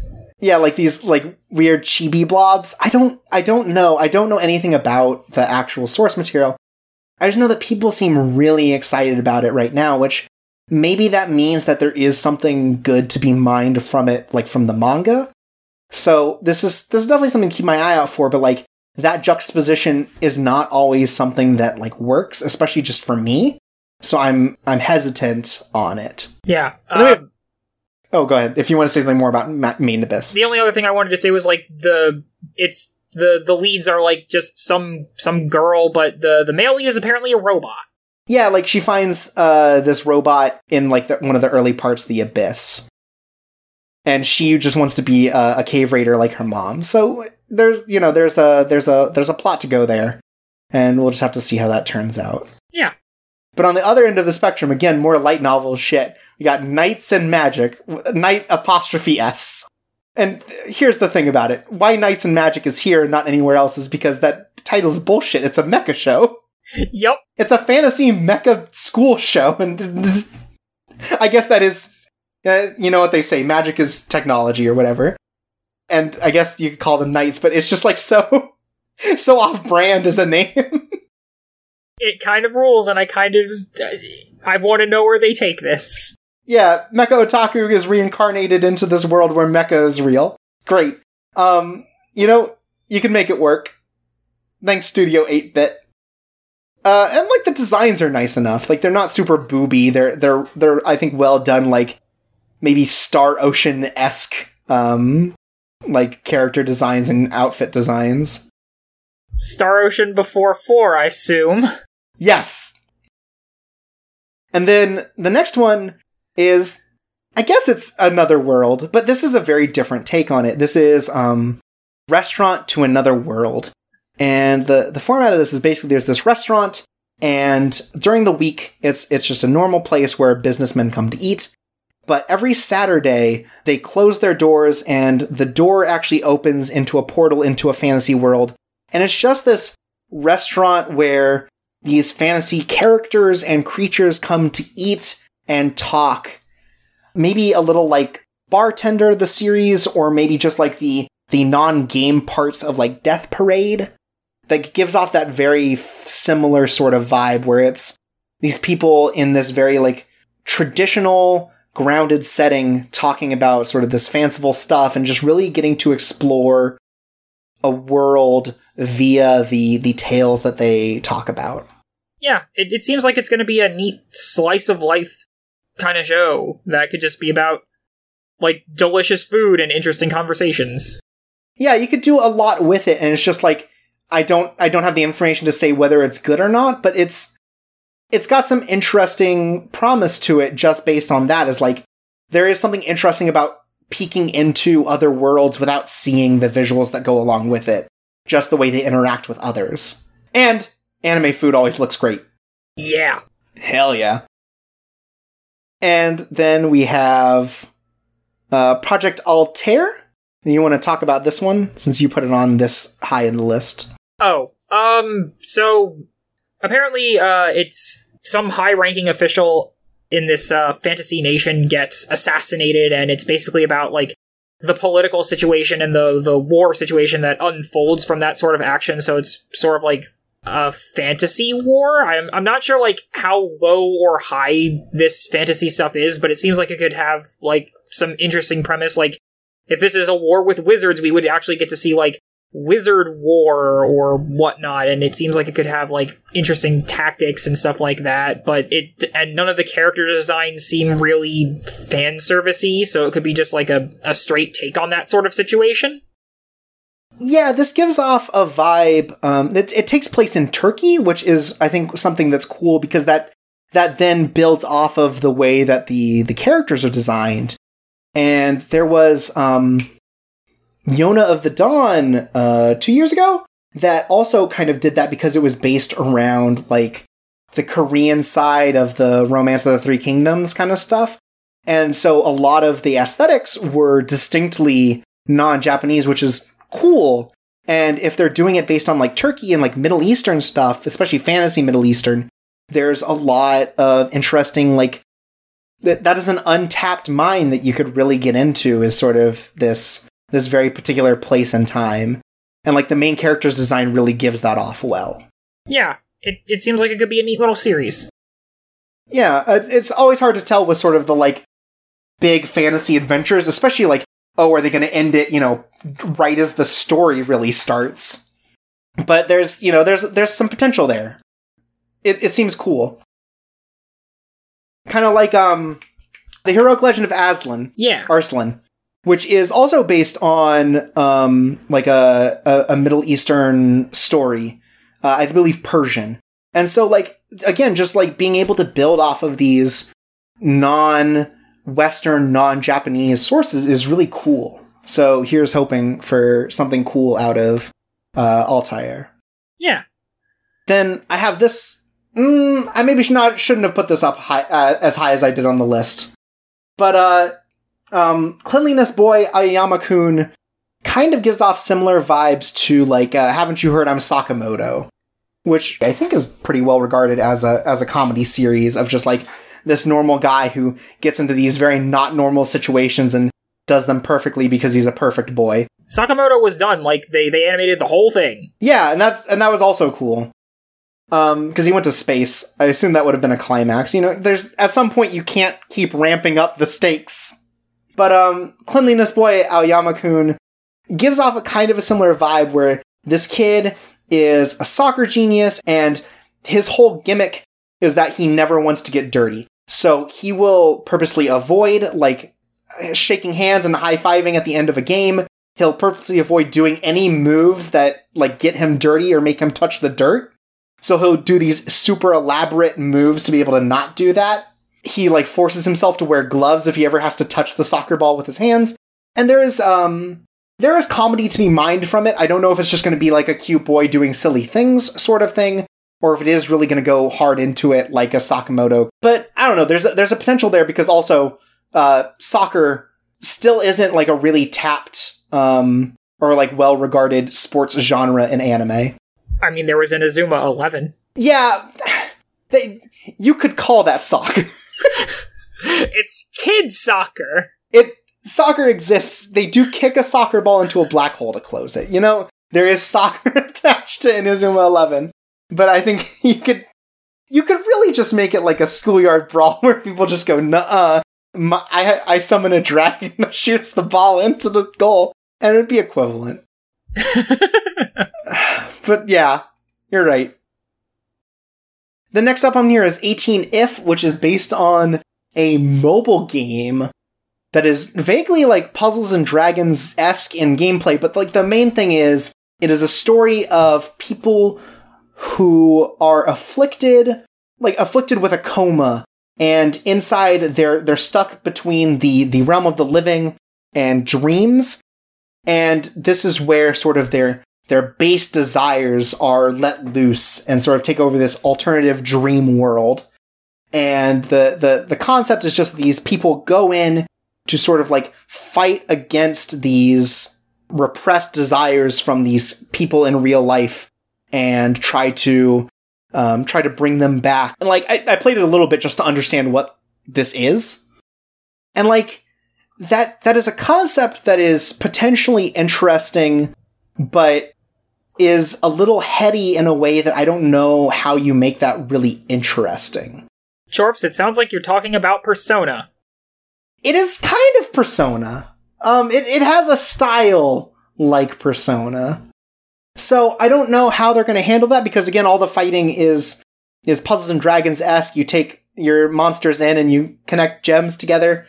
I mean, the Puzzles and Dragons anime just made them do that in real life out of nowhere. So I don't know, but I don't know. 18if has a potential to be like it has like these very um, psychedelic kind of like Persona esque um, stylistic vibes to it. I just, you know, also I don't know if Gonzo can handle doing something this like th- this sort of like stylistic, you know? It'll be interesting to see. I I just want to hear other people talk about it first. I'm glad you looked up information on the phone game because uh, that preview didn't really tell me much of anything about it. Yeah, like the most I got from the PV is like, oh, TeddyLoid is doing music for it. Great. then we have um, uh, RoboMasters, the animated series, and it is based on an actual student robotics competition that happens yearly. Um, the world's biggest student robotics competition, in fact. And it, it seems like it's just following these different high schools as they prepare for the RoboMasters thing, where they're building these robots to do specific tasks, like be able to, you know, slot something into a tall tower or be able to do like rudimentary combat. Like that sort of low level robotic stuff is something that is avoided for a lot of like cool mecha shit. And I think grounding it in sort of this real thing and possibly like real stories is something that could be really interesting. It sounds interesting. yeah, and I, I just don't know how it's going to turn out. I don't know if it's going to be predominantly character based or if they're really going to put a focus on what it's like to build robotics out of you know these parts that you're able to salvage. But there's there's a potential there that uh, I, I'm not going to see it through myself to start, but I want to know what other people start thinking about it as it goes on. Low level robotics is still cool because it's so far beyond the imagination of what you could actually make. So it there's there's a there's a cool potential there. I agree. This next one, I have no idea what to expect, but I like the visuals. and this is um this is one without a translated name. It is uh Clione no Akari, which is about this group of three friends and one of the girls is an orphan who is constantly bullied and very sickly. And one day she doesn't show up to school and is admitted into a hospital. And after some time passes, her two friends receive this mysterious email with no sender that tells them to go to this summer festival taking place in a nearby town. And there have been plenty of like very heavy character driven like dramas coming out recently like um KyoAni just released that a silent voice movie. And this gives off something of a similar vibe in that it focuses around sort of like a, a bullied character who clearly has some misunderstandings about her. And I don't know, there's there's a there's a potential there, but like there's there's nothing really to go by with a PV and just a description like that. Yeah, I, I I tried to watch that PV and I didn't really get anything from it. I don't I don't know where this is trying to go or what. Like it, it's got a more serious vibe to it, but I I'm just not sure what it's trying to be. Yeah, that's it's really hard to tell. It, there's just nothing really that you can tell from just the PV for sure. That PV is just like a bunch of assorted scenes, really. Uh, then we have the newest season of Symphogear, uh, AXZ, which is a pretty um, abstract and sort of like restrained subtitle after the last season was um, Symphogear GX Believe in Justice and Hold a Determination to Fist. That rules? Or the previous season, In the Distance That Day When the Star Became Music. Or the previous season, uh, Meteoroid Falling, Burning, and Disappearing Then. Like, Symphogear is, as far as I understand, stupid, slightly fan servicey action. Where they're like punching meteors and shit in space and having these crazy, like, power suits fights between each other set to like some really pumping music is as much as I know about it. It's like very music based and like ly- lyrics matching up with with fights choreography. I know one thing about Symphogear, and that it is written by the person who wrote all the Wild Arms games. Wow, that's a real turn. I feel like Wild Arms always felt a lot more restrained than Symphogear. I, I mean, I'm not sure. Having played uh, one Wild Arms games and seeing an LP of a couple more, Wild Arms gets pretty unrestrained towards the end. Yeah, I guess so. There is a lot of wacky shit to it. But um Symphogear I just can't put I, I can't put it any higher because like I would have to watch three other seasons of anime to get caught up to it. So it's it's a hard sell on just how much um how much research goes into it. Yeah, I've heard Symphogear is pretty good though. Yeah, it's, it's if nothing else, it's fun. This one's on the list just because. Okay, so uh, Konbini Kareshi is a story about a bunch of people who hang out in convenience stores and love eating convenience store food and stuff, which gives off a vibe not unlike um, Sanrio Boys, which is eventually getting its own anime. And Sanrio Boys is the story of it's Sanrio created characters who really love other Sanrio characters like My Melody and Hello Kitty and stuff, and is super masturbatory, but clearly working. Um, because it has like this whole multimedia thing going about it. And this feels the same way where it's like not not, not because this is uh this isn't a Japanese company, but like a, a 7-Eleven equivalent would be like we really want kids to know about what we do here and we really want them to buy into this industry. And so they're making this anime about people who love hanging out at the convenience store and like become friends because they have this this uh this similar interest in hanging out in the front of a 7-Eleven eating ice cream or whatever. It's I just kind of thought it was just going to be some kind of generic slice of life thing of teens loitering in convenience stores and talking about nothing. Right, which also this seems like that. But this, th- I don't know, this seems like almost too pointed of an idea to not be like funded by a convenience store. I mean, there's already a convenience store that makes a whole bunch of ties in with Japan at making some of the cute anime girls wear their their worker outfits. Oh yeah, they had like they had a couple Love Live characters do that and stuff. Uh, yeah, you're right.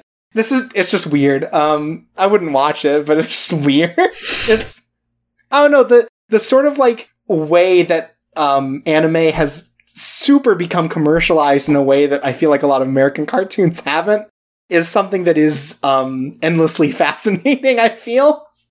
Is it going to be more fascinating than someone pulling out a literal Kit Kat bar and then doing the Kit Kat reference? Jesus Christ. Oh, Sagrada Reset owns. They also did that in um, what's the uh, Alice to Zo- Zouroku. They had a part where someone is like really losing it on a battlefield, and so he eats a Snickers to power up.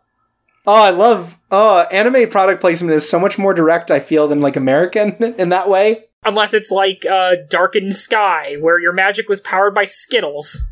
Oh man, oh that's so good. They just never say Skittles, but it's very clearly Skittles. Yep. Okay, then next up is uh, Hitori Jime, My Hero. Um, I put this on a maybe, maybe not, just because like uh, I think it's good that um, less uh, problematic boys love and like uh, LGBT like anime and stuff is coming out because for a while and like even up till last year, a lot of a lot of the series that they're pulling from are these things that are big sellers because they're very taboo and ultimately like come as very like gross and like a misrepresentation of these sorts of relationships. And from what I understand, uh, my hero, comes from an author who is doing really good work in those genres to kind of like make good LGBT re- um, representation in like manga and stuff. So I'm I'm just always glad when something that looks like it is a better sort of series comes around. I'm glad it exists, and if it is apparently actual boys' love, they aren't going to beat around the bush about it, which is something that's a lot. I think several animes have a problem with doing. Right, this is very explicitly boys' love.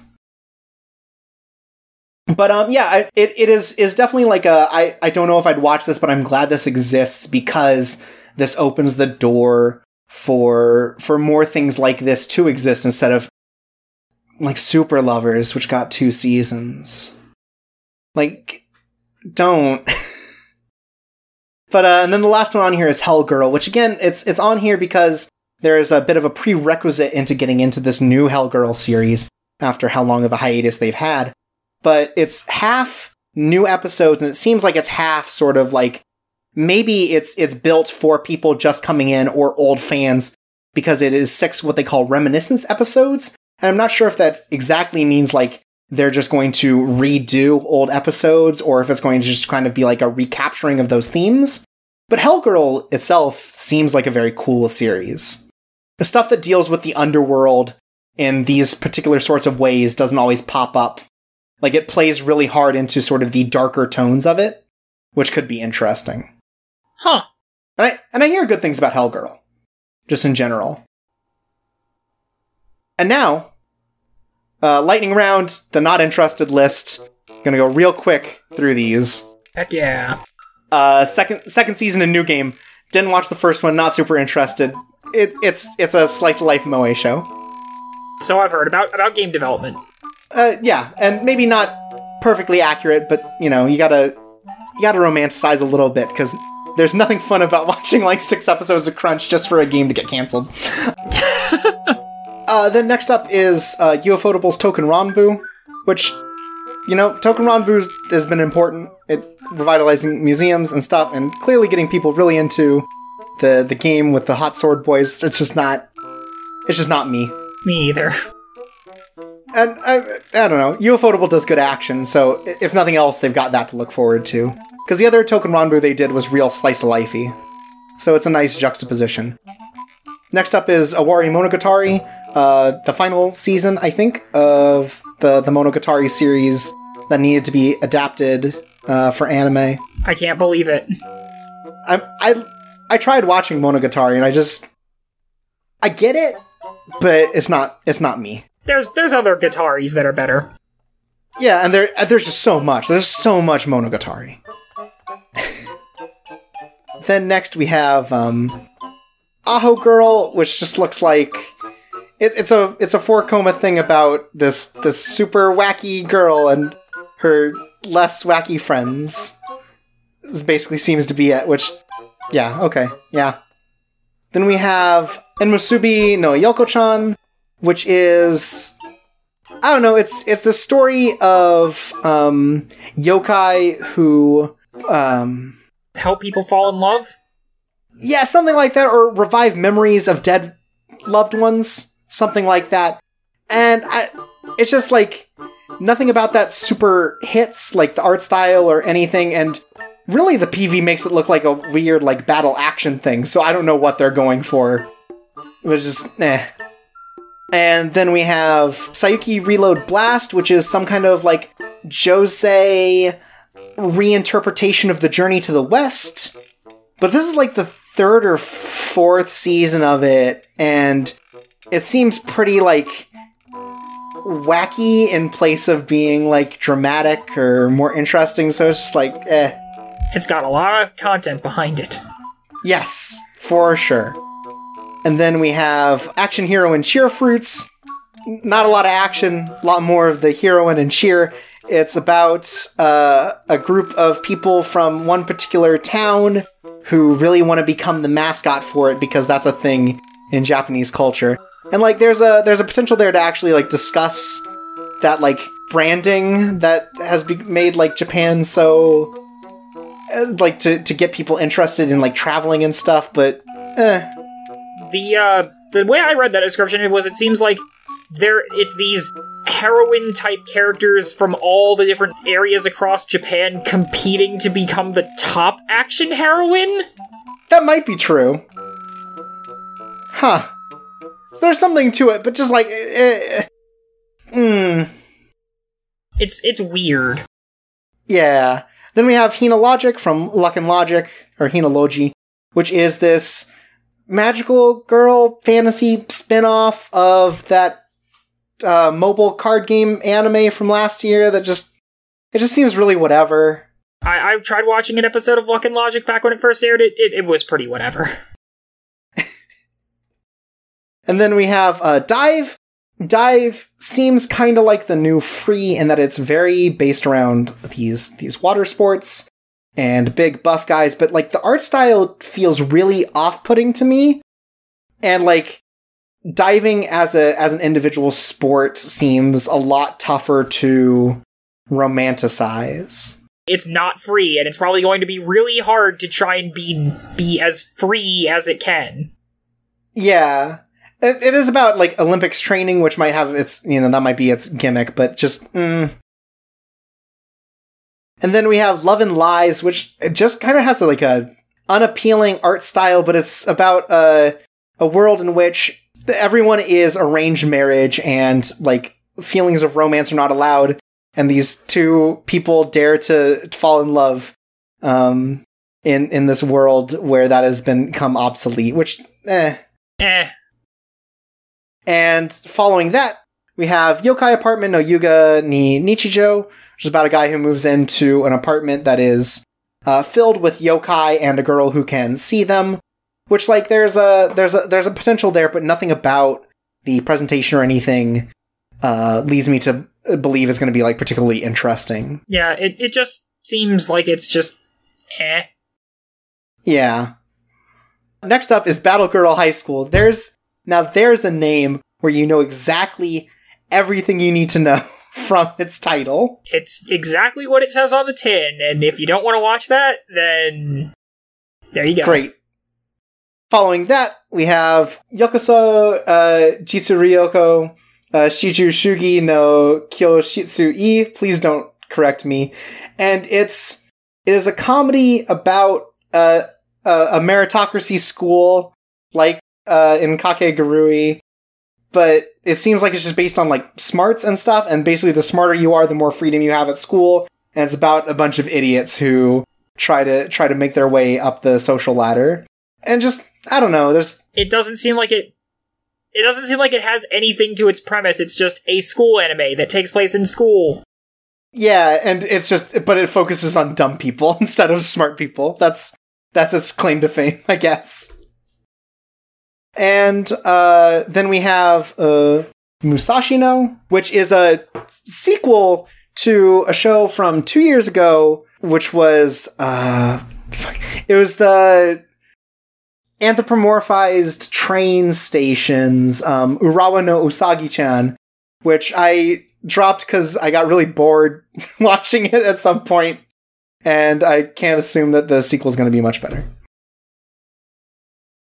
Uh, following that is Kaito X Ansa, which is a sequel to an anime from last year that I thought was like a puzzle thing about a girl. Um, like Natsu, it's it's like uh, Nazukine or something like that. But this doesn't seem to be about any of that at all. So I don't know what happened, but I'm not interested.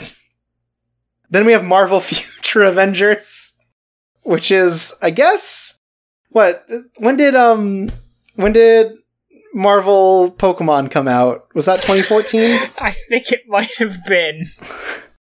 so this seems like it's a follow up to that where they they couldn't get the kids into Marvel by making the superheroes Pokemon. So they they've basically set up this thing where a bunch of uh, youth are saved by the Avengers, and it turns out that their genes have been tampered by Hydra, so they become superheroes in the Avengers. It's done by Madhouse, so like there's there's gonna be some like visual quality to it, but like, man, I don't know. It's a kids' anime. It is a kids anime, and it seems like the sort of thing where like you have to you. I don't know. I I'm just not deep into into Marvel or DC enough to be like super interested in this. And from what I understand, the other Marvel anime have not been anything to like really write home about. So That's what I've heard too. so like eh, it's not wacky enough to beat Marvel Disc Wars, the Pokemon one, which was so bad no one even deigned to sub it by the end. Um, and then there's Yamishibai fifth season, which is just a, a continuation of sort of like these these small Japanese horror stories, which is cool, but just mm, that's not what I'm looking for right now.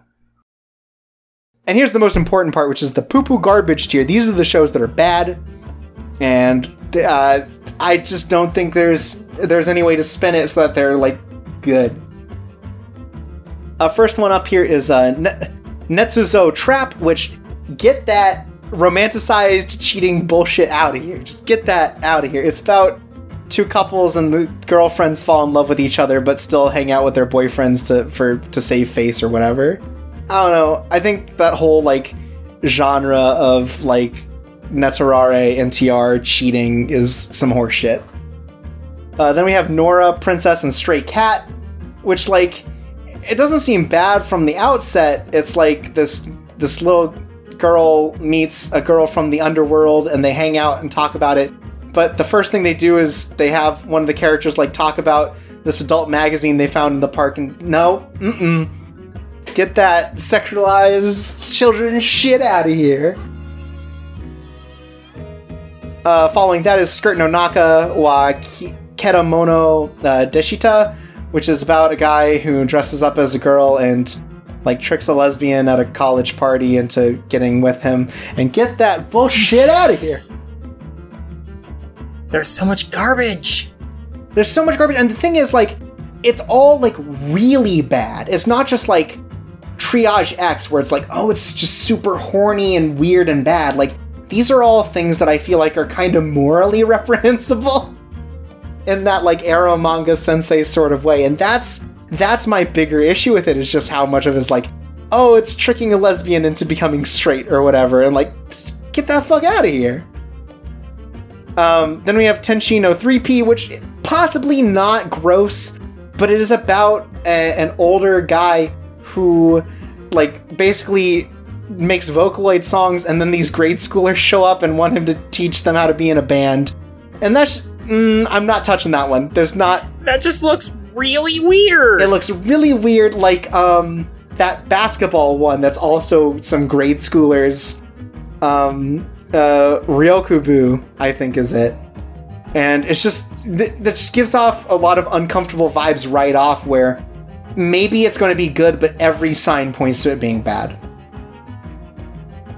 And then we have uh, Hajimete no Gal, which is about a guy who asks out this fashionable booby lady at school, and she says yes out of nowhere, and then they hang out with a bunch of other big booby characters, including one who looks like 10, and just get that shit out of here. Yep. Ugh. Um, and that's that's all that's all the anime basically. I mean, there are some we didn't talk about, but I don't think a lot of those are primed to come over here anyways. But um, there's there's still some cool stuff to be found in here. Even the stuff that we're not watching, there's like a lot of potential for very cool stuff here, like Robo Masters as one of like putting spotlight on this very weird thing, and like Welcome to the Ballroom doing that as well. And uh, 703X, Fastest Fingers First. There's a lot of like niche subject matter that that hasn't been touched that can that could really be um, elevated in anime, and it could be very cool the way they handle that. Yeah.